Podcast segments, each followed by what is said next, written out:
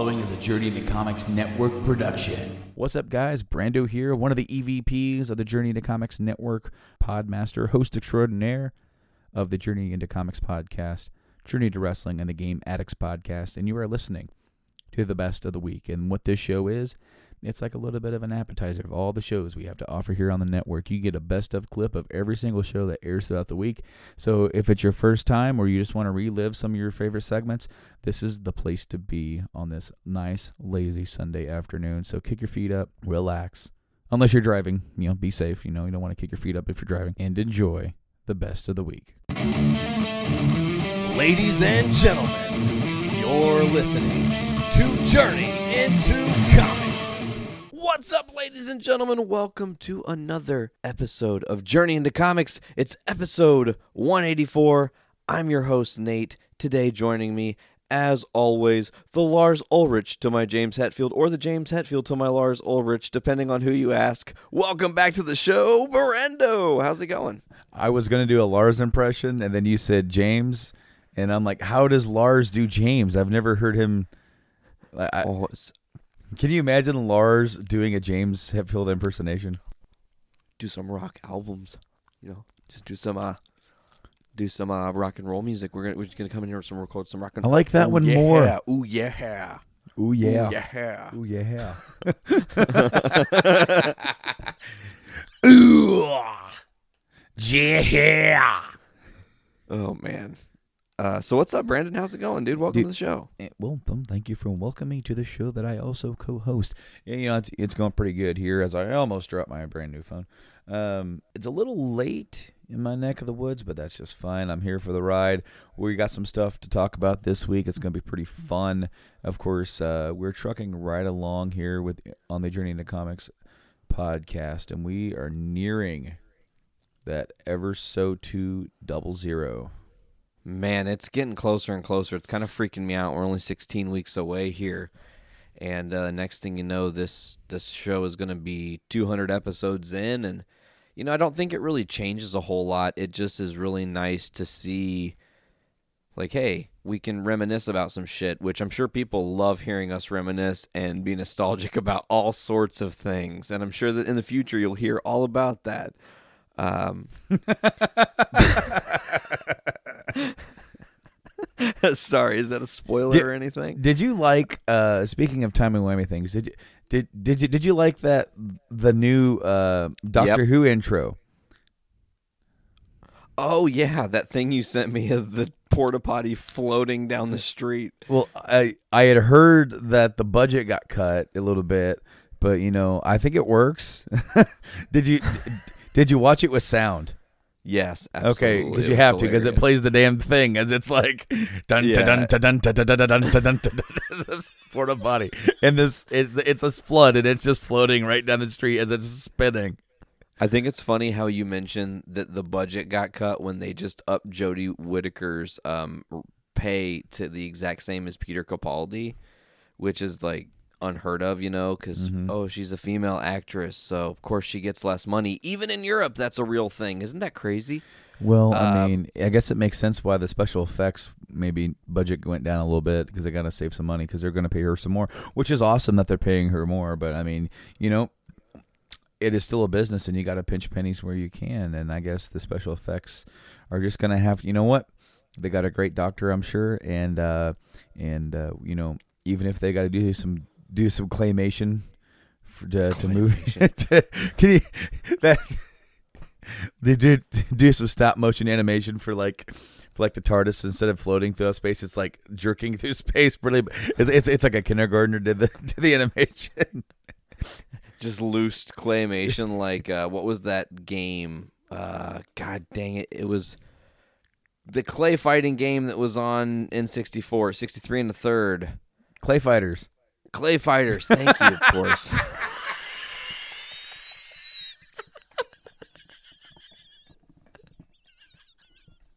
I think I broke.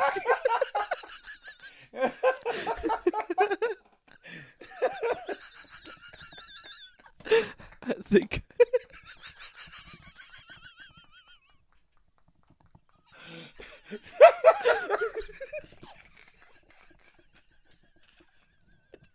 I think I broke Brando. Oh shit. What Are was that clay alive? fighting game? I can't remember the name of it. clay fighters.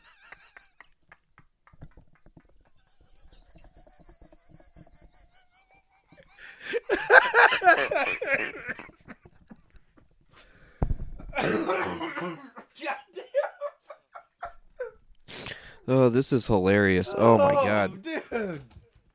Oh. Sorry, man. Didn't mean to break you live on air there like that. That wasn't not, my even, we're not even for the- five minutes in. oh my god. I love that you said that exactly at five minutes into the episode. that was like crazy good timing. Are you back? Are you okay? Are you alive? Are we, are we Yeah. here? Are we doing? It the clay fighters. God damn.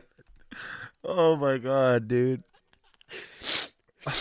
That one's gonna hold on to you for a long time. Oh.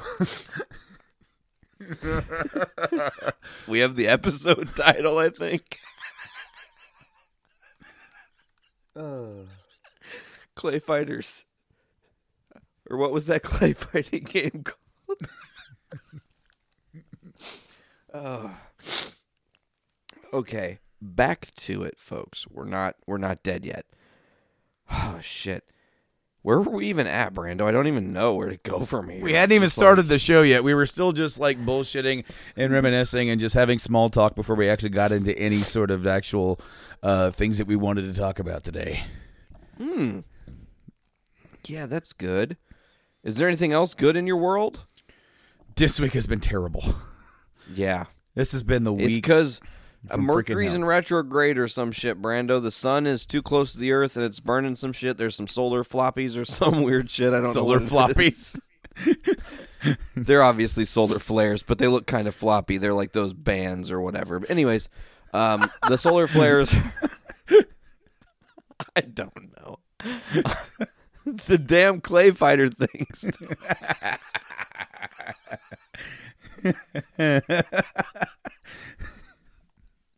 he done broke himself.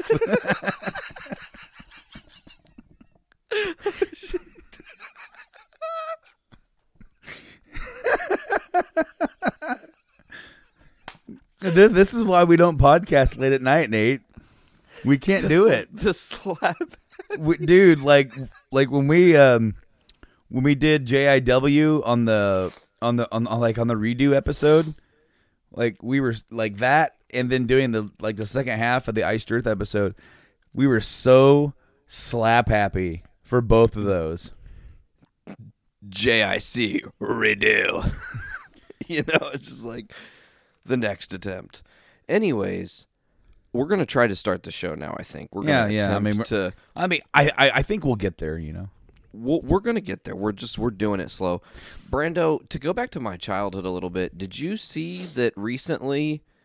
Uh, Jason David Frank came back as a new character in Power Rangers. well he's not a new character he's Well, been in the, kinda new. he's been in the comics uh That's true. they're doing this new film called Shattered uh, Grid. Ooh, not a film. It's not a film. S- spoiler alert: that was a live action trailer for the comic that's coming out. Oh. Well, he is playing Lord Dracon, or Dracone, or Draken. How do you say his name? Draken. Let's see. If I'm looking at this, I'm going to read it directly from the thing here. It's D R A K K O N. I would say Lord Dracon. And literally, he, uh, he plays a version of the character. I want to say uh, of the of the Tommy Oliver character. It's like an like it's he's like a mix between the Green and White Ranger. They're like fused together, and he looks badass. Yeah, and he is still Tommy Oliver because there's some stuff in that trailer that definitely pulls back to old moments in the show Mm-hmm. that that make you just like, oh, this is awesome. But they, uh, you know, they released some behind the scenes photos, and it's so cool to see him in that costume. It's just like this beautiful amalgamation of the Green and White Ranger. And man, it would be so awesome to actually have him end up on TV. You know. like that would be incredible. Then he will have it, you know, pretty much done it all, Jason David Frank. I really love how he's he's still so involved uh, with the fandom and with the uh, with the franchise, and how like you know over the years a lot of a, a lot of folks have kind of like distanced themselves from it, and then when it kind of came back around, um, you know, to being popular again or whatever, they're like, oh yeah, yeah, yeah, we you know we like like we were in that too. But you know, he never did that. He was always like, "Yes, this." You know, I I I really champion this. From the suburbs of Chicago and Illinois, this is the Poor Report with your host, Andrew Poor. For those of you who followed on an episode go back about flat earthers, we talked about a guy who wanted to make a homemade rocket to see the curvature of the Earth for himself, and then it was delayed due to regulations and the state requirements, and all that. I just saw an article just bef- like literally just a minute before I started recording from the AV Club, actually talking about his rocket launch, which apparently happened. So, uh, article is titled "Flat Earther takes off in homemade rocket." Rocket, sorry, Flat Earther takes off in homemade rocket and somehow doesn't die. After announcing back in November that he was preparing to launch himself into space so he could finally prove that the Earth is flat, Mad Mike Hughes actually took a ride in his homemade rocket this weekend, and now everything we know about science has changed. He didn't prove the world is flat, of course, but he did defy all the rules of reality by surviving the journey. As reported by Vice, Hughes' steam powered rocket featuring the world's research flat Earth on one side, the words, not world, the words Research Flat Earth on the side was launched from a metal rail attached to the back of an RV, and it managed to get up to 1,875 feet at 350 miles per hour before it shoot its parachutes deployed and carried Hughes safely back to the planet, be it flat or spherical. That's pretty impressive for a man who rejects a lot of basic science facts, but as Vice points out, you need to be about 35,000 feet up before you can see the curvature of the Earth.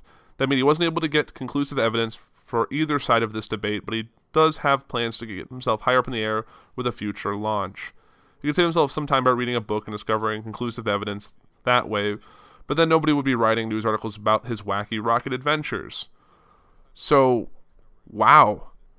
Finally, a nice follow up to an article from quite a while back. And I'm kind of surprised it didn't go horribly, horribly wrong. So I guess that's kind of lucky. Uh, probably wouldn't want to talk about the story if he somehow had a injury or death resulting from his homemade rocket, but yeah, I guess good for him for achieving one of his goals, even if he didn't get quite high enough to prove himself wrong, which I guess is probably good for him. Because even if he didn't reach that height, he can be like, oh, I didn't reach it, still think the earth is flat, moving on. And so I'll be moving on. And the next I want to talk about, which involves the, what I talked about last week, which was that Toys R Us is going to be no more. They've officially filed for bankruptcy. They're closing all their stores. It's just a matter of time. And then out of the blue came what I think the underdog was in the toy industry, a toy store that I had in my mall growing up, and that is KB Toys. Now, KB Toys is coming back. Uh, Strategic Marks, a company that buys and revitalizes defunct brands, owns the KB name and plans to open 1,000 pop up KB Toy stores for Black Friday and the holiday shopping season. My assumption is that there's about a half a billion dollars worth of toys that have been produced for Toys R Us with no place to go, said Strategic Marks president Elia Kassoff in a phone interview with CNN Money. That's a big void that we're hoping to fill up. Toys R Us, which filed for bankruptcy last year, announced last week that it expects to close all of its 735 stores in the U.S. Those closures will put 31,000 people out of work and hurt toy manufacturers that depend on the national retailer for distribution. Kassoff said he'd be in contact with Hasbro and Mattel and up to 200 smaller toy suppliers who are looking for new brick and mortar retailers. He said he plans to take advantage of a glut of toy manufacturers that have inventory but no place to sell it.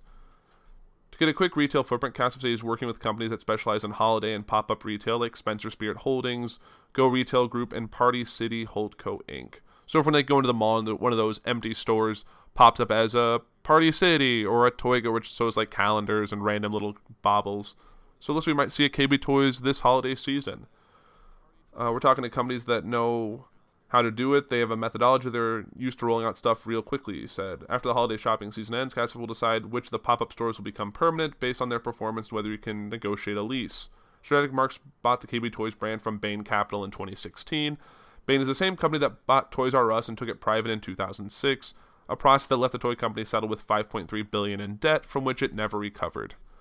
So yeah, we'll see a losing a Toys R Us but gaining KB Toys at least temporarily and maybe forever. Who knows? And that's really it for follow up news. Eh, oh wait, no, I missed another thing. So I talked about in last episode about these bombings that were happening in the Texas area and how I didn't have a lot of information at the time. So sorry, that was my dog. Um, so the person who's the Boston bombing, the Austin bombing, not Boston, the Austin bombing suspect has been captured due to uh, blowing himself up in his car following a pursuit with police. Um, in Round Rock, Texas, there was not much surveillance footage in or near the Austin area FedEx store showing a man in, dis- in disguise dropping off packages, but for investigators from federal, state, and local agencies who had been hunting a mysterious and prolific bomb maker, is what they needed, their first big break. Up to that point, in a two week investigation, officials have never laid eyes on the man they believed was responsible for terrorizing the Texas Capitol since March 2nd. In the security footage, a red 2002 Ford Ranger could be seen, officials said. Because the authorities did not have a license plate number, they began combing through records. Combing through records, all of them for every vehicle with the same make and model in Texas, investigators then began trying to match the records with a white male, possibly in his 20s. And there was another more unorthodox clue from the surveillance video the suspect's hands. He was wearing pink construction gloves. Investigators determined the same type of gloves were available at Home Depot, and they began going through hours of surveillance video from Home Depot locations in and around Austin. They got a hit. A security video from one store appeared to show the same suspect. Officials now whittled down the number of potential license plates and began tailing a handful of people. One of them turned out to be Mark Conditt, the man who the authorities now believe was the Austin serial bomber. In a matter of hours, Mr. Conditt's bombing spree, as well as his life, would be over. As SWAT officers closed in, Mr. Conditt, a 23 year old man from the Austin suburbs with no criminal record, ignited one of his homemade devices from inside a different vehicle he was driving early Wednesday and killed himself before he could be apprehended. The dramatic and deadly trail of homemade explosions left two people dead and injured several others, and in a ditch on Interstate 35 in Round Rock, with the windows of the vehicle blown out and his motive as unknown as ever. In the hours after Mr. Conditt's death, a portrait of the bomber, his bombs, and his techniques emerged, along with the story of how he was finally stopped. The lucky breaks investigators investigative ingenuity and technology that helped catch one of the most elusive serial bombers in recent decades. By the end of the day, Wednesday, the police had another tool, a 25 minute confession, left on the suspect's phone in which he attempted to describe his odyssey. It is the outcry of a very challenged young man talking about challenges in his personal life that led him to this point, the Austin Police Chief Brian Manley said. Interviews with political leaders briefed on the inquiry, along with the briefings from investigators and a federal law enforcement source, shed light on an investigation that saw hundreds of federal agents descend on Austin, gathering and reconstructing bomb fragments, interviewing witnesses, and gathering video footage. We haven't seen an effort like this in many, many years, said Christopher H. Combs, special agent in charge of the FBI's office in San Antonio. Officials said Mr. Conditt planted one bomb in the upscale Travis County neighborhood of Austin on Sunday and tied the bomb's tripwire to a caution children at play sign, which he himself put next to the sidewalk and bought along with four others at a Home Depot. Investigators used his cell phone data to put him on the scene of the explosion in Austin also got his Google search history. But officials said that the crucial first break came when Mr. Conditt mailed the package at the FedEx store earlier this week. Representative Michael McCaul, Republican of Texas, said that when Mr. Conditt left the FedEx office, he got into a pickup that had been called in by others as a potential lead and they got the license plate from there and were able to get a cell phone number. He said adding that from there, agents could track the cell phone directly as a location device. Mr. Conditt's suicide left more questions than answers about who he was and how he became a bomb maker and why he did it, but Chief Manley seemed to assuage worries about more bombs when he said all seven had been accounted for. Law enforcement officials had worried that Mr. Conditt might have placed or sent additional bombs in the hours before he died, and officials said they were still willing to look into whether Mr. Conditt had any accomplices. In the Austin suburb of Pflugerville, P F L U G E R V I L L E, where Mr. Conditt grew up and lived, a steady fear persisted throughout the days, even after his death. Neighbors were forced to evacuate from the area surrounding the house. Mr. Conditt shared with two roommates. After investigators found explosive materials there, they were allowed to return late in the day. The Austin police said that they had questioned Mr. Conditt's two roommates, one of has been released. The other still being questioned as of Wednesday afternoon. Neither roommate was identified outside Mr. Conditt's parents' home, and I'm not going to say that name of the city again. Detective David Fugitt with the Austin Police said Mr. Conditt's family was cooperating. He was allowing investigators to search the property, including several backyard sheds. We don't have any information to believe the family had any knowledge of these events.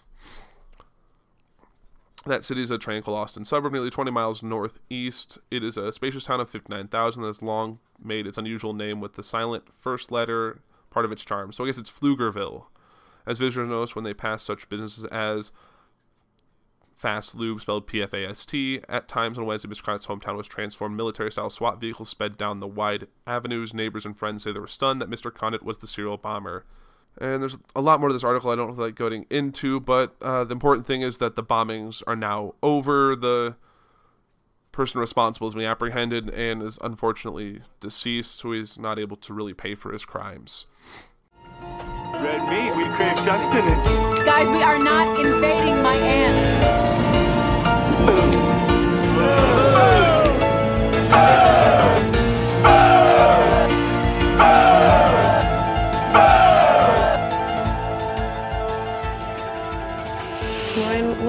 This movie?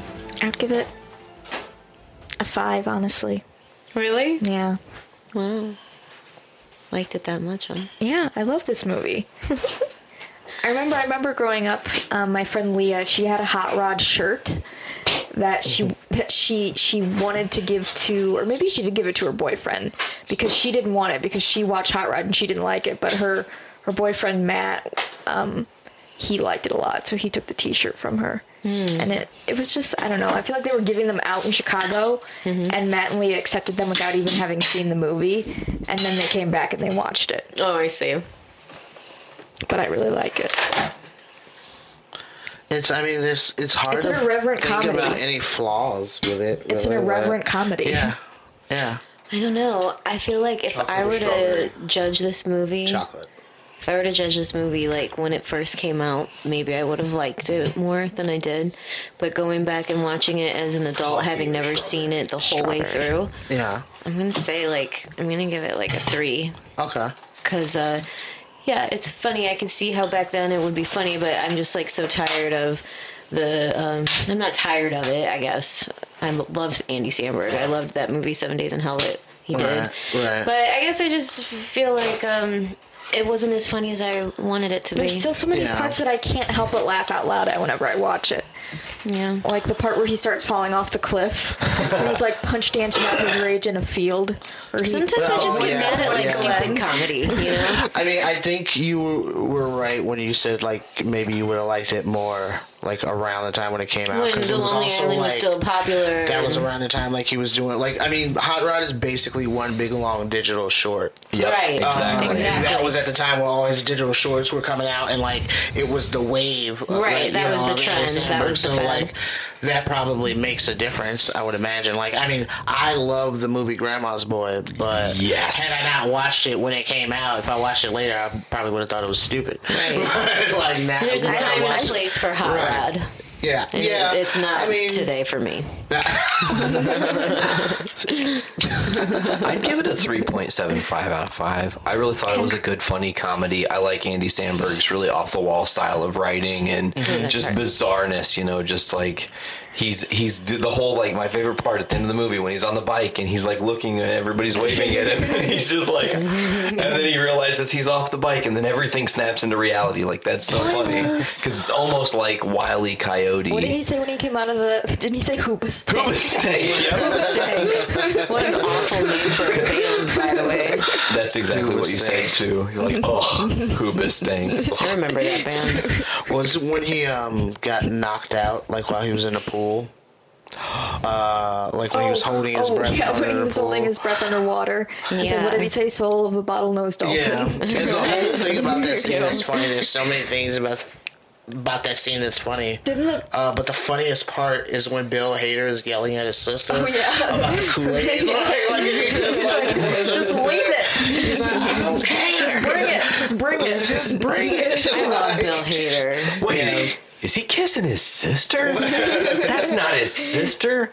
Oh, that changes my perspective on everything. You know, like- It's weird to think about how Bill Hader Hader's career has evolved from Hot Rod. Oh yeah.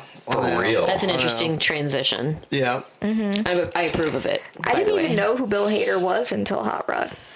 God, Yeah, um, that was probably around. I mean, I think he was He just was on SNL. Yeah, he was on SNL. At but that he point. did. Uh, he was in Superbad as well. Yeah, he was in Superbad. He is in I forgot He was in Superbad. Superbad. He's coming out with a new show. It's on HBO, maybe or maybe Really? Showtime. Oh, I have seen. He's playing like a serial killer. Yeah, Kinda it's like, like Dexter, kinda- but I was like gonna a say, I was dark gonna say, I was gonna say like It's like a dark yeah. comedy Dexter. I think it's supposed to kind of be like. So I have yeah, heard nothing about this. Yeah. Can- Should I? You want me to look it up? I'll look it up. Yeah, you look it up. Okay. it's yeah, it's it looks like it's gonna be really good. Have you guys seen the documentary Nows?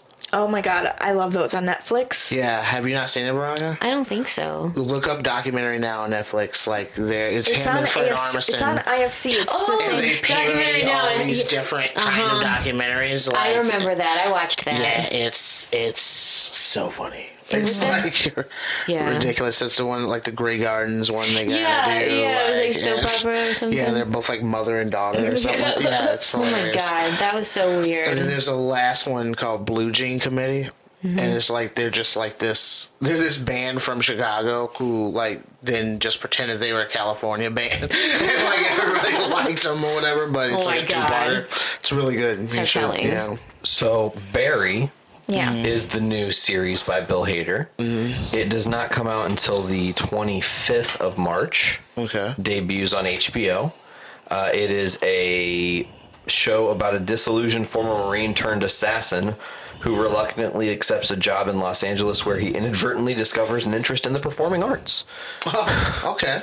So Okay. that looks interesting. Do we want to watch a trailer for that, folks? Because I can pull it up uh, right here, right now. I have it. I can, if you guys are that interested, I can show you the trailer for this. we can watch it later. I don't care. Okay, sure. Vote later. That's fine. Cool. Uh, Is this mochi ready to eat? You got it yeah, out. yeah. It it, I it just should don't know be. if it's gonna get melty or not. I'm just picking Let's mine up. see. I got vanilla. Yeah. Sometimes though, it's like the. I'm just gonna wait and see what you guys think before I say anything. Never mind.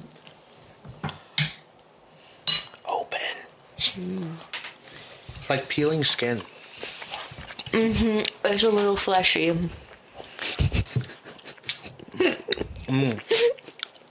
What do you Ice think? cream on the inside is good. Yes, Yeah, right. The ice cream is really good. It's Sometimes I'm I think eating the outside Persian. like rice. Is But they are ice cream. you're eating an ice cream man. That's what you're eating. What it tastes. An ice cream man. It's very fleshy. Ew, this Even is the horrifying. consistency of the, like the what, the skin. like pig The epidermis. What is this? co- Is it's pig skin? This is like It's, ri- it's no, rice. it's not. It's rice. Oh, that's right. Okay. It's literally rolled rice. It's just this. So like the consistency of it, like when you pull and it like snaps back. Like I was like, it's The elasticity Yeah, of yeah, skin. it's Yeah. It's and when you're touching it, it's like got powder on it, so it Mm-hmm. feels like fucking fleshy. oh my god, what is this life? This ice cream is good, but I don't like all of the the flesh. I can only hope the zombies treat us with the same respect. yeah, reverence. I think it's delicious. Yeah, it's good. We all got different flavors. What flavor just did everybody get? Um, I got vanilla. I went with the Kanoa coffee. Oh, Kona coffee. Kona coffee, my bad. Kona coffee. I have the strawberry. I like that one. I got the chocolate. I got the black guy. That was the double dark chocolate. The double dark chocolate. Yeah, I picked it out just for you. Thank you. You're welcome. It's good. I like that. Sarah had gotten one. She got the green tea matcha one.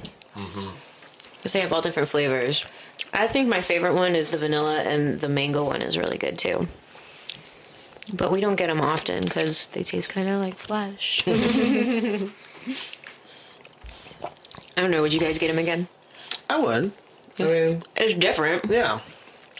Something fun and different. The skin is also also marshmallow tech like uh, texture. Okay. Like the texture of marshmallow. I was trying to think about like what else has that kind of. That's a much nicer way of saying it than flesh. I guess so, Yeah. yeah. I'm Cause, well, I'm just curious because I've never actually eaten flesh, so I'm just like Well, me neither, but I mean, you eat You can animal assume- flesh. feel like it was a little tougher than marshmallow. a little right? gamey. Yeah. Okay, fair The enough. most dangerous game. Yeah. yeah, yeah, it's just really, I don't know.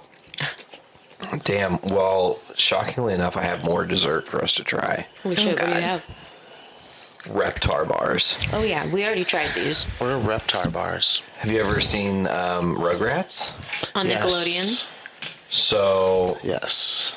We were at a FYE the other day, and we we're having this big retro thing where What's in the middle of them? stuff that makes your tongue green. Yep. It's like it almost tastes kind of like frosting instead of milk chocolate. The white chocolate one is horrible. I don't recommend it.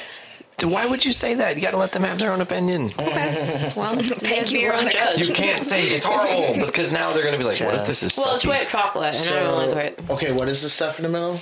It's like frosting. It's like frosting. What does it say But on the what is thing? it? it's like frosting. The man wants to know what he's eating. It is green frosting Oh, just green filled with milk chocolate. It has like the the um hue of it. I'm gonna the kind unpeel of my green it mochi is. from it's like skin Slimer shell. from uh. It does kind of, it does look kind of like Slimer. You're supposed to tear open, chomp, and then roar like Reptar after you eat No, it. I'm not gonna do that. Well, of course, because you probably Better. not. Woohoo! I took my mochi skin off my ice cream. Okay. That shitty quality milk chocolate. I mean, it's just very like, Basic. yeah. We're gonna fuck sodomites in the.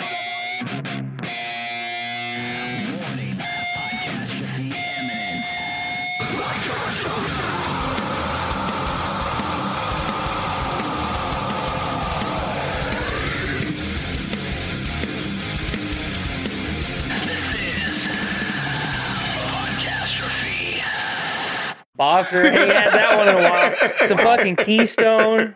Keystone, oh definitely. Oh Natty my Ice. god! When's the last dude? You Some know what? fucking old We were Milwaukee. just talking about Boxer the other day and about like how poor you were when you bought Boxer beer.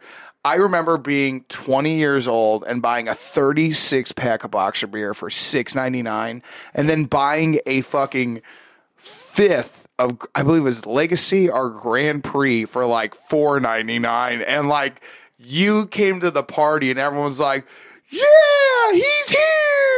Oh, we're gonna have so much fun. But now that I'm older, like the guy that brings the Grand Legacy and like brings the box of beer, it's like, get that guy out of here. He's broken. He's gonna steal your shit. I like to get sopping wet, break into my neighbor's house and steal all their shit. Shah, I need fuck to, you, Iraq. I need to send. I need to send you that video. We're not going to watch it again on the show. Might as well three week, four well, weeks that, that would have been that would have been great for the pre-show, but Right. uh, chaw. Fuck you, Iraq. It's this guy, and Henry Bankshaft. three three weeks in a row we've watched this show, this fucking video on the show, and uh, but but every week we add another like the next video in line as well, and we have to watch the whole series because we have a different guest every week. So it's just to catch them up to where we're at. We have to watch the whole thing. But uh, yeah, it's this guy, and he's just giving random facts about himself. Did you know the average person eats eight spiders in their lifetime? It's astounding. It's astounding. I like to take a handful of baby Jennifer carrots. says, "Do it." I like to take a handful of baby carrots, cram them in the black of my butthole. Get the fuck out of my life, cow. Get the fuck out of my life, cow. Get the fuck out of my life. Ooh, lemons. Too bad I like limes. Get the fuck, out of here. Fucking throws a lemon. it's I'm a pretty good bowler. I've got a 120 average. I fucking love Chaw. goddamn chaw. Jennifer, Jennifer's great. I like Jennifer at work. She's she's her and my wife used to be really good friends. She's funny. I like Jennifer. You guys have you, have you guys worked with her yet? I've worked with her like one time. She's funny. She can. I've be only heard her speak like three She- times. She is so hard to get to talk, but when you get her to talking and like she's So the other the other day I'm on eleven.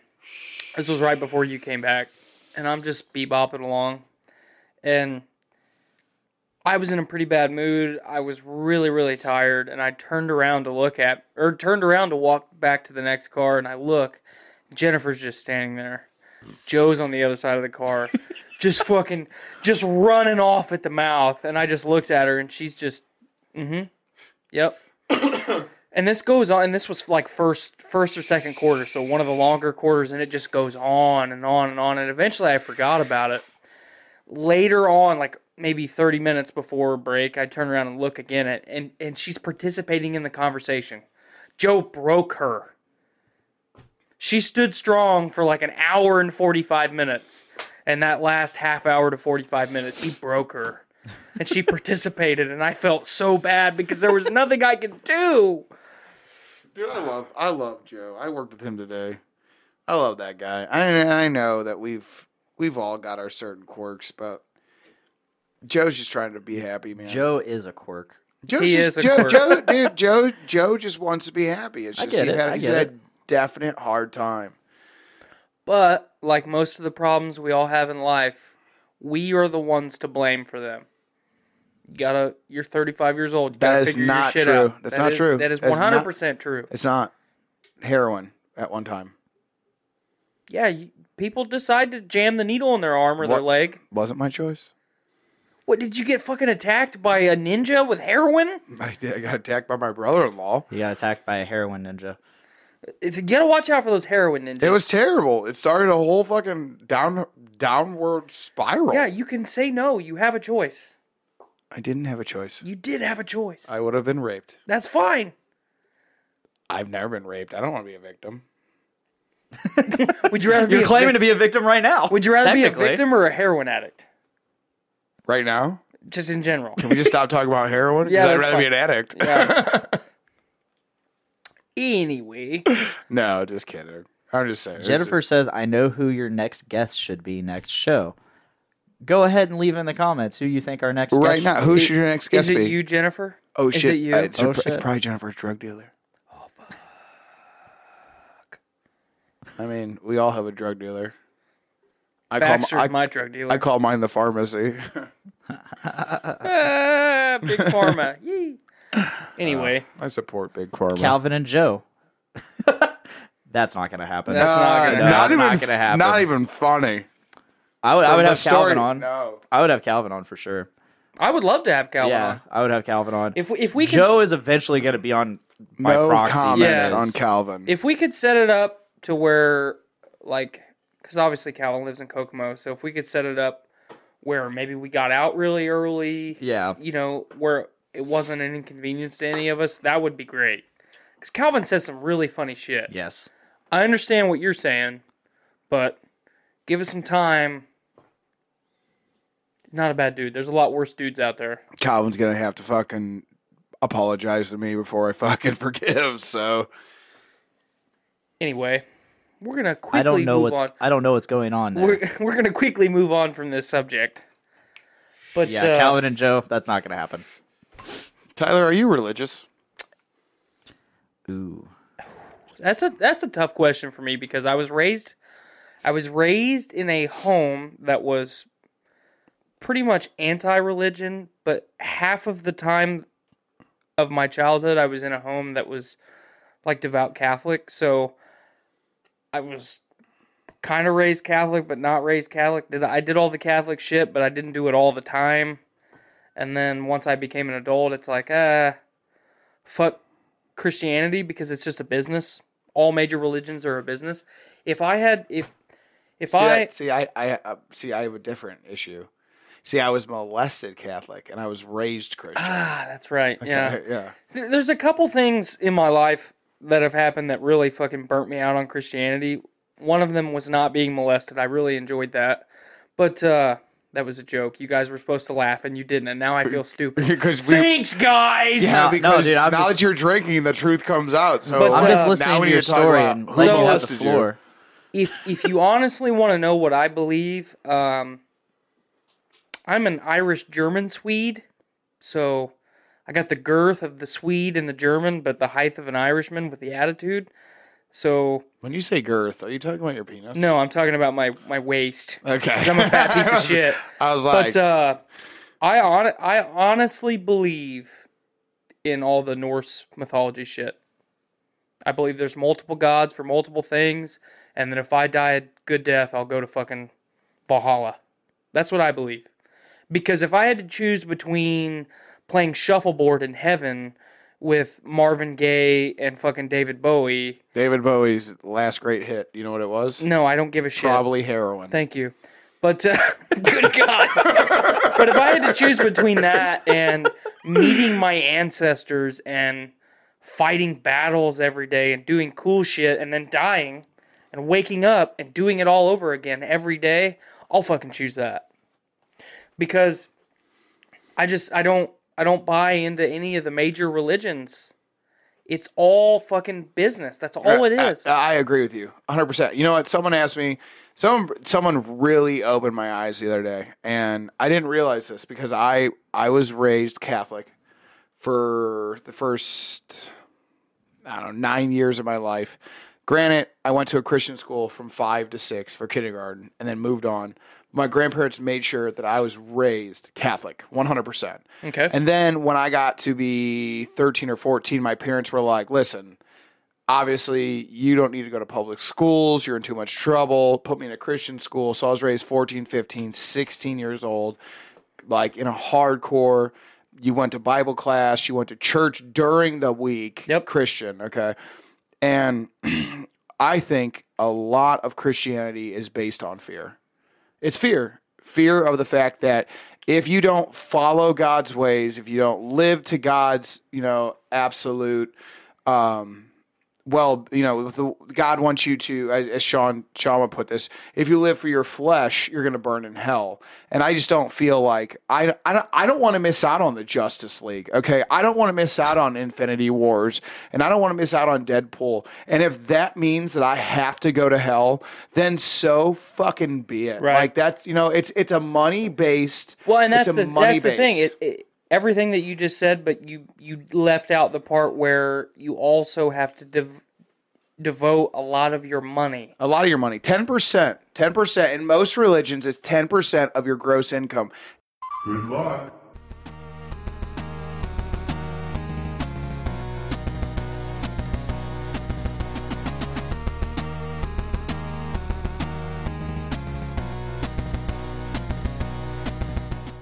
What's up, everyone? Welcome to the Game Addicts Podcast, the show where we talk about the modern and retro video games that we play and collect.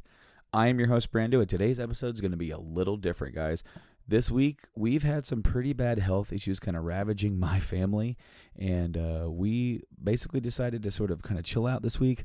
We're not taking the week off because we're still going to bring you some cool content. We're gonna we're gonna go back to the archives and we're gonna check out some of the earliest retrospectives that we did basically what retrospectives are is we basically take an episode and we dedicate it to a single topic whether it's a system series whatever and it really all started with the PSP. I kind of wanted to do a, a, a segment uh, that I didn't even have a name for yet. The word retrospective wasn't even in my vocabulary yet as far as this goes. I just wanted to cover the PSP and I wanted to share my love and some of my favorite games and talk about the history of it a little bit and that episode was like episode 13 it was called game addicts portable. And i hadn't even changed I, as, as i said i had i haven't even like officially named it retrospective. So the next episode the the the, the official first retrospective episode is actually the playstation but the official one that was never named that was the game addicts portal of the psp so the first clip guys that you're going to hear is a clip of us just gushing on the PSP and talking about like the the Vita and and then the how that associates and how Sony's proprietary memory cards and all that kind of stuff like that. So uh, here's that clip, guys. Enjoy. I wanted to do an episode focused on the PSP, Right. the the the predecessor to the Vita, because the PSP did amazing numbers. I just looked it up like right before we started. PSP sold was it 82 million systems? Yeah, but there was a reason why. Eh, well, yes, I mean, okay, sure, you could. You, I mean, you can hack it. Yep. But I mean, then you get. But I mean, was it was it just that? Because not everybody did that. Not everybody did that, but a majority of people did. Those those systems that you're seeing those high numbers on are people that, like me, I'm not gonna mod this one. For the simple fact that it's it's a limited edition one, and if it was just a black one, I would have already modded it. Well, see, now they have a uh, they have a way where you can just install the hack onto a memory card. Right. And it's like every time you boot it up, you gotta launch that. It like kind of restarts the system.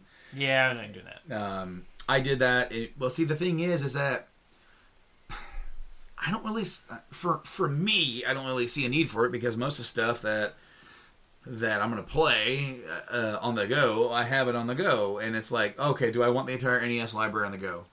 No, I don't need it. You don't need it, but at that think of that at the time. You know, the time was the PS2. Yeah. And you know, the PS2 was great. It was it was throwing out games left and right that were fantastic. I mean, we could just throw out random names, and they were just great games. And it, in, in that era, the PSP came out, and, and its its UMDs were just completely. I think they're the best CD form of anything ever because they're they're covered. Yeah. I mean, that, that's the big thing is like you get these DVDs and the Blu-rays and you you lay them down and they're scratched. Well, I could pull this out right here and it don't hurt it because it's it's got the case on it. I like it, and I think that it could have been utilized a little bit better, like larger games on it. The But- downfall of it is the load times. Yes. Or are, are the load times? I mean, the load times are pretty bad for some games. In fact, some games uh, they'll say, "Hey, can you you want you might want to install some of this data to make loading times Yes. smaller." So now there were multiple variations on the PSP that came out. I didn't own the first one. And the second one. Uh, yeah, see, uh, I didn't own the first one at all. I saw it, and I got a chance to hold one. The PSP 1000s, they were the really yeah, kind of the thicker Yeah. uh, black model. They came out, and uh, I didn't get one until 2007 when uh, I don't know if the 2000 had just come out or if they had been out for a little bit. I got the bundle that had Jack, Jack Daxter. Jack, or I'm sorry, just Daxter, Dexter. and then mine had the Family Guy UMD. See when I got a freaking mine. sweet collection. I got mine. It was National Treasury and National Mine- Treasure. National Treasure, and um, I think it was Jack Dax. I think I got Was it Daxter? Daxter. Well, this is my original one right here. Right. I still have it, and uh, I bought this for one game. I know what game that was. Uh, that's not the first time I've done that. It's not the first system I bought for one game. I bought an original Xbox to play KOTOR. I bought a GameCube to play the Metal Gear Solid Twin Snakes Right. a remake, and I bought this to play Crisis Core Final Fantasy Seven. So, I bought this in November, and Crisis Core is supposed to come out in March. So the games that I picked up with this day one were Siphon Filter, Dark Mirror, GTA Vice City Stories, which I'd already played the port of that on the PS2. Right. But I'm hey, play it on the go. That's where it came out for. And then I got uh, Metal Gear Solid uh, Portable Ops, and I played the crap out of it. I liked it. And of course, I got Crisis Core day one. I had it pre- Oh, yeah. pre-ordered it, got it. Played the crap out of that, and then uh, I sort of slacked off a little bit on it after that. I, I did play some of the PS1 classics that I got for, uh, like I got FF7. Chains of Olympus is what I got with it. Did you? Was it Chains of Olympus? Mhm. I didn't play those right away. Uh, however, I was uh, deciding to do another playthrough of Crisis Core, and this is probably 2009, Right. summer of 2009. I was playing uh, either Crisis Core or I had because I think I had just got uh, the FF7 uh, PS1 Classic, Right. and I was. And I can't remember if I was play- I was kind of going. I was going to work towards playing through Crisis Core and then playing that, and then uh, was sitting on the crapper, you know, as you do. Yeah, yeah. Okay, and then all of a sudden, I can't remember what happened, what it did, if, if I grunted a little too hard, or you know, it, it just went, and oh crap, pick it up. Nothing. Nothing. It Hmm. never worked again. But Anyway, so so this was now a paperweight. It, it, it didn't work. The uh, I couldn't get it to work. Everything I tried, I took this thing apart, trying to figure out what was wrong with it. And then that year, uh, I got married to my awesome wife, Mhm. and we bought each other uh, wedding gifts. And she got a DSi, Right. and I got a PSP Go. Huh. Now the PSP Go. I bought that because I'm like digital gaming. Then this is before I was a collector. Oh, that's awesome! I don't have to haul anything around. And then I'm like, and and I'm and I'm sure they're going to come out with all the other games that are out for it. Except for the one you want. Except for the two, there were there were two games that still that never came out digitally on the PlayStation Store because Square are douchebags. Well, It was square. It's all square. eh, It is square because they put Dissidia one and two digitally. okay. Okay, Dissidia, they got released. Third birthday got released. Crisis Core and Kingdom Hearts Birth by Sleep, nope. No plans. Why? That was their answer. Shrug. Eh. Yeah. So, I got a few games when I got the Go. I got Chinatown Wars GTA. I got Chains of Olympus.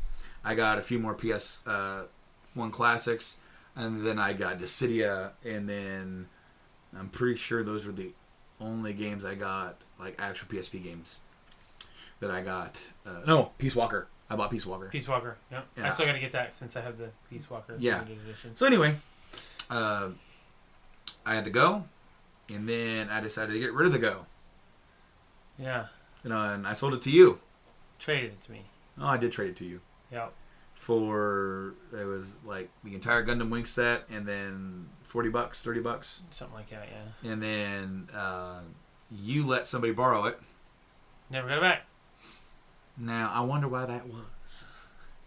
Oh, I don't know. Maybe the day day before I really got on his ass, he asked you how much you could get for it. It was something like that. Yeah, yeah, yeah. Or But that's neither here nor there. He gave me the money, gave me enough money to get the green limited edition one. Uh, that, that's a three thousand.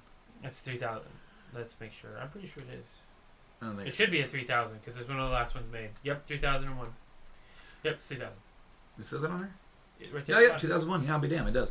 So uh, I decided to get back into PSP because I still had Crisis Core. I still had some of the games I had for it, and then I found a copy of Twisted Metal Head On at my local Goodwill for like three dollars. And I said I need to go get a PSP, and that's when I got this one, which is a 3000. It is a black, and I took the battery out of this one, put it in here, and it fired right up. So I didn't break my system. I broke the battery. So which is which is easily replaced. it can be. I still haven't done it. I just swapped the battery, but like they now have extension battery extend, extenders on those so they increase the battery. So. Yep, but uh, yeah. So I've played the crap out of this. Got a game in there. What game is it? SmackDown. SmackDown. SmackDown 2006 GM mode. Yeah. If you get that on the go, I absolutely loved. Me and Rob played the hell out of GM mode, but the PSP, man, I since it sold so much, so many systems, like it has such a great library. And when you look, I mean, okay, so the Vita, it has a good library, but nothing like the PSP. PSP has so many freaking games. Vita's getting there. No, Vita's not even close. I would say that Vita has a lot more uh, uh, of those uh, like indie games. it does. That came to that. Well, like when you're talking about really good, uh, solid games and ports and remakes and versions that were on PS2, Okay. versions that were even on Yeah. okay, like a PS3, and uh, you had racing games, you had shooters. Well, okay, maybe not the, the quality of first-person shooter, but they had different kinds of shooters. You had, um, did I say racing? Yeah. I already said racing. You had great RPGs, so many RPGs. Yeah, they have the Gran Turismo uh, Mhm. PSP version, which I haven't played yet, and I've played and almost beat every one of them. I gotta get that. I need, yeah, I, I wanted to get that as well. Yeah, And there was another version after 3000 that came out. It was a cheap, cheap version, and uh, I, I think it's called like the E or something like that. PSP E or PSP like 3000 E or something like that. I don't even know. I'm not even gonna waste time looking it up. I was saying. It is a really cheap uh, model uh, that got released for like 100 bucks. Oh, I don't remember. And uh, I don't, I, I don't even think I ever even, even saw it. Uh, when I moved down here in 2011, I want to say is like 2012, 2013. Down, uh, down just south of us is, is, is Lebanon, and in Yeah. their Walmart was a brand new in-box PSP. They were selling it for 120 bucks. Huh. Brand new. And they, it, it, it, it sat there for so long, and I'm just like, I wish they would clearance that out. Right? I'm like, I would buy that and just keep it in the box for for good old times, or for when one of these decides it's not really not going to work anymore. Was it? You don't know if it's the E model or the 3000. It was a 3000. It was a silver 3000. Journey into Comics Network Patreon presents It's an energy field created by all living things. The Podcast Menace, a podcast 100% dedicated to Star Wars. Its energy surrounds us.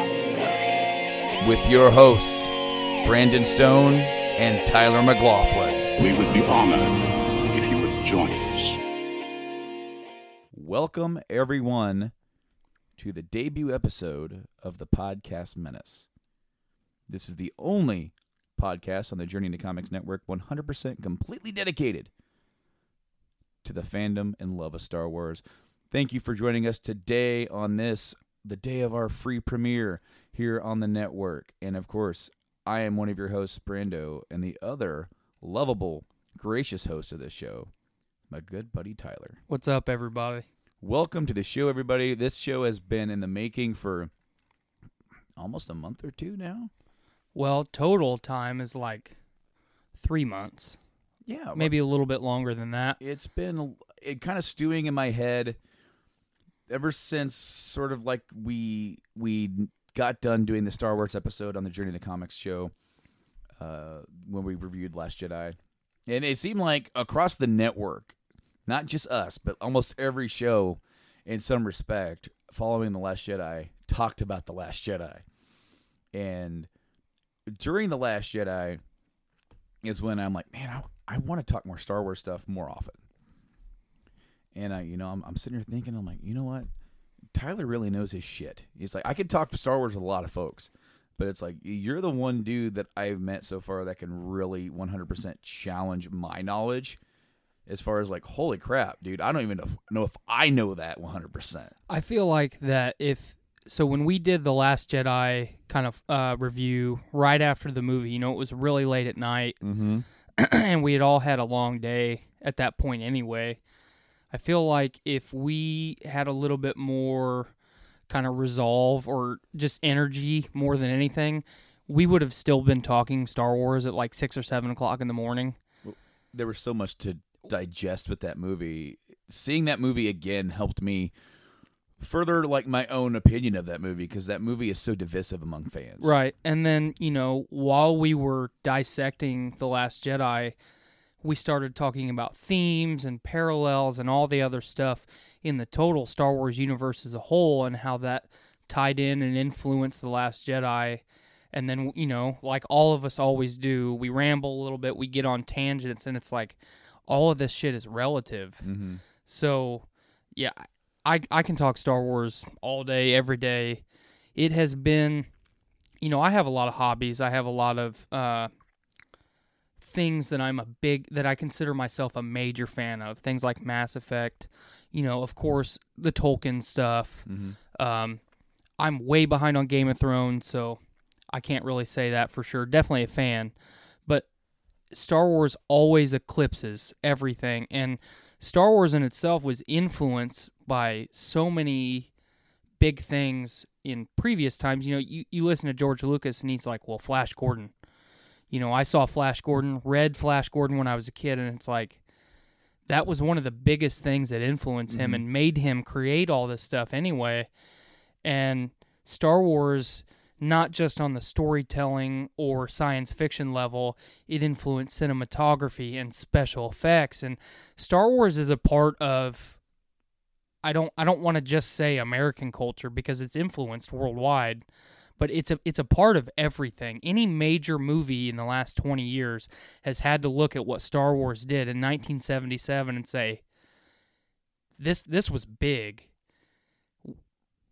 And the uh, you know with CGI and a lot of the stuff now we've moved on from practical special effects, but But ILM, I mean, Absolutely. Star Wars gave us ILM. Absolutely. And ILM is responsible for so many other uh, movies, like throughout the eight, like Spielberg movies. Mhm. And you, can just look at almost any movie uh, that has big special effects. Not every single one of them, but even if they're not like associated with Lucas or Spielberg or any of these other like uh, companies, you'll see that ILM may have done work on it. You know, Absolutely. uh, they've they're they've definitely became a big effects house.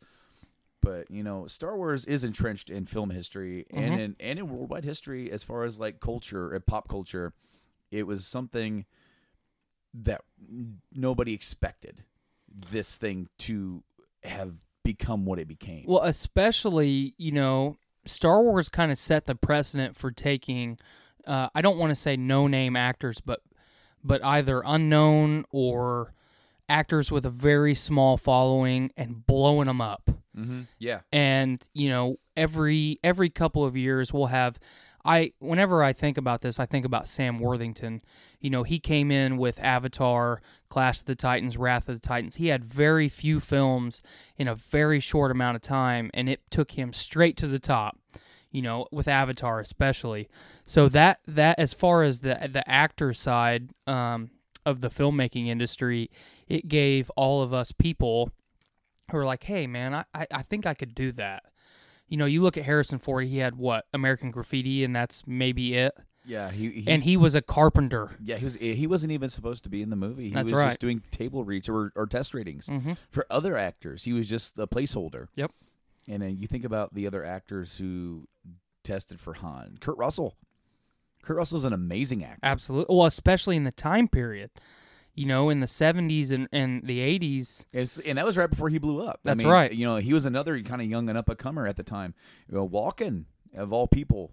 You know, it would have been crazy to to hear it, but like even back then. But you know, Star Wars did blow up, and it did become something bigger. And we kind of hope the same thing for this podcast. We Absolutely. definitely definitely wanted to start this thing going up. And what you guys are hearing today is the first official episode. It is free on the network across podcast services all, all across the galaxy. And uh, the rest of these episodes are going to be on the Journey to Comics Patreon. And they're, they're going to be a part of the exclusive content deal for $3.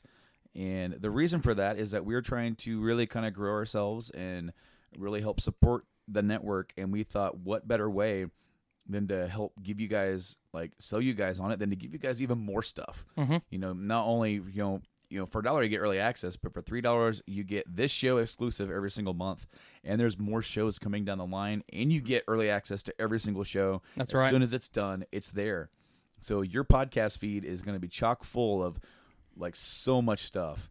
All you know, every single day there's something uploaded. Quality stuff. Exactly. Not just stuff. Yeah. We all put a lot of time and effort. Um, you know, we all have busy lives. We're all working adults. We have families. We put a lot of time into effort into doing our best at these po- at, at doing these podcasts. So three dollars a month would definitely help us out. Oh, dude, three bucks a month. I mean, what's that like? A cheeseburger and fries, you know? Right. So uh, definitely consider that, and we hope you do kind of come along and join on our Star Wars journey with us over on the Patreon. But for now, sit tight, and we're gonna we're gonna break down some of the stuff that's been going on lately in Star Wars. Of course, we are like right in the smack dab in the middle, in between the Last Jedi Mhm. and Solo, and it, it's it's a really neat place to be because we still don't know really what Solo holds for us.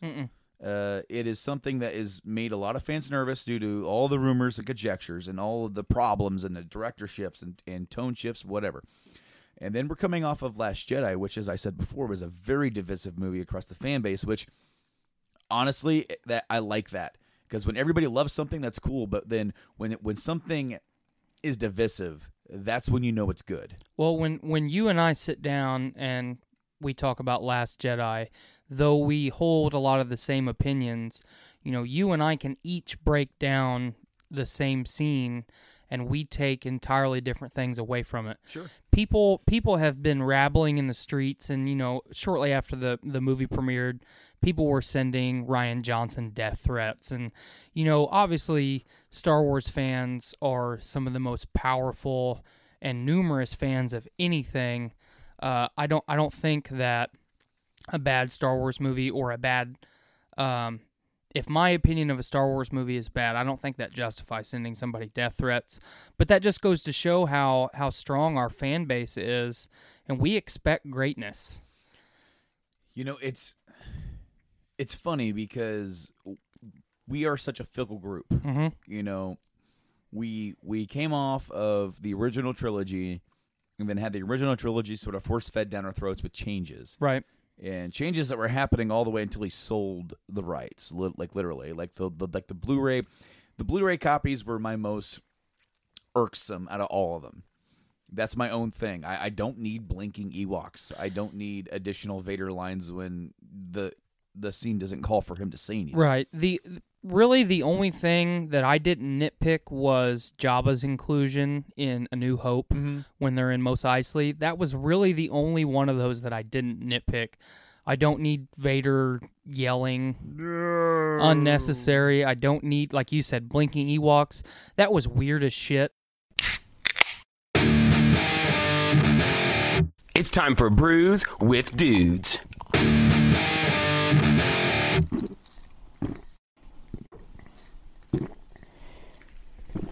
Ah, juicy. Hello, and welcome to a very special edition of Brews with Dudes. I'm Nick Maxon, your host. I'm here with Brett once again. Hello. We are actually up in Chicago. It's is it where exactly are we at? We're in Lombard, Illinois. Lombard, Illinois. So about 20 to 25 minutes west of Chicago. Okay, and that's Paul. That's our new friend Paul. We just ran into at Noon Whistle Brewery. Uh, you are the head brewer here. Correct. Yeah, head brewer, one of the owners. Wow, nice. So, so how long have you been? How long have you been here, brewing in this location? How long have you been brewing in general?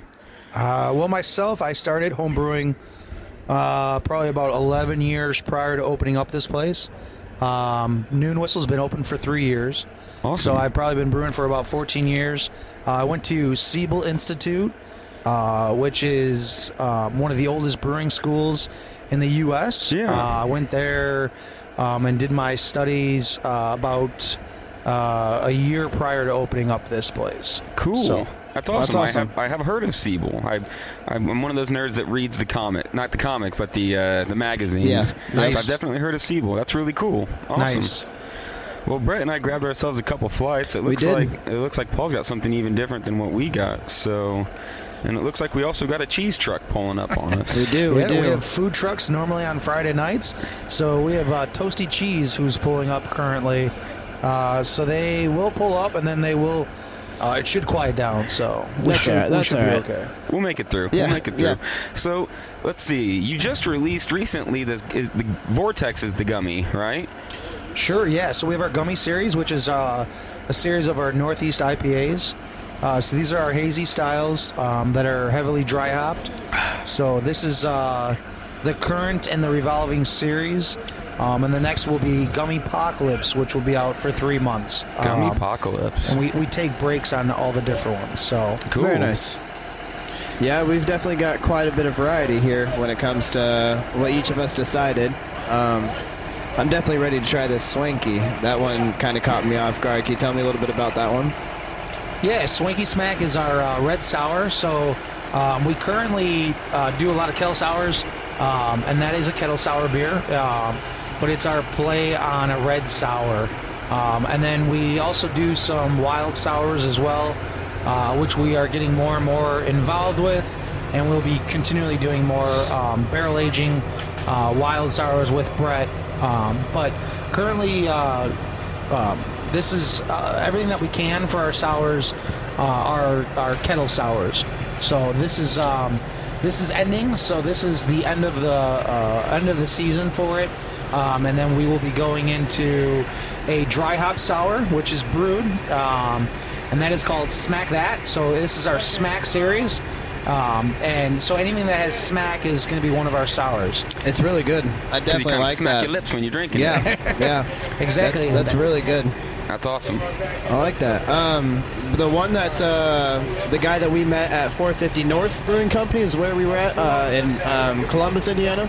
He told us about the uh, gummy with ghost peppers, the ghost pepper stout gummy. Yeah, so that one is gone. That's a uh, Ghostface Gummy.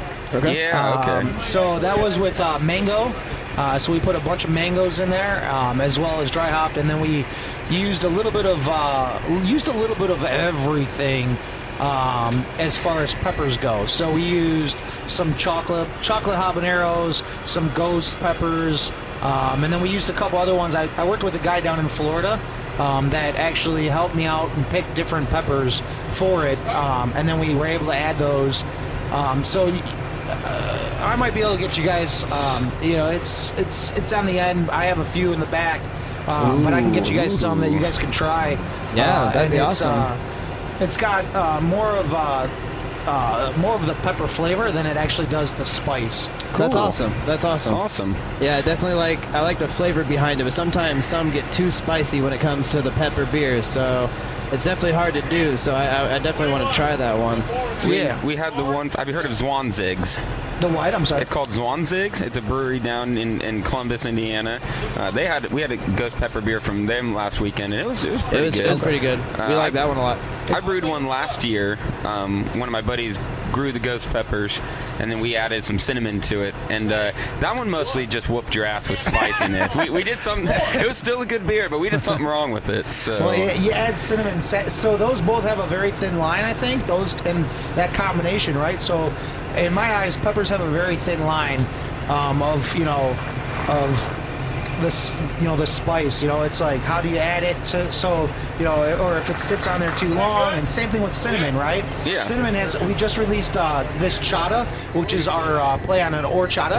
Um, We just released Okay, that on yeah. Wednesday. So that is a Belgian wit um, with vanilla and cinnamon in it. Um, so, so you know, once again, um, you know, it, it, there's a very thin line with cinnamon. Um, just I think just with along with peppers, you know, this the cinnamon is uh, we used um, uh, actually like a, like a, a brown cinnamon um, because there's different cinnamons as well.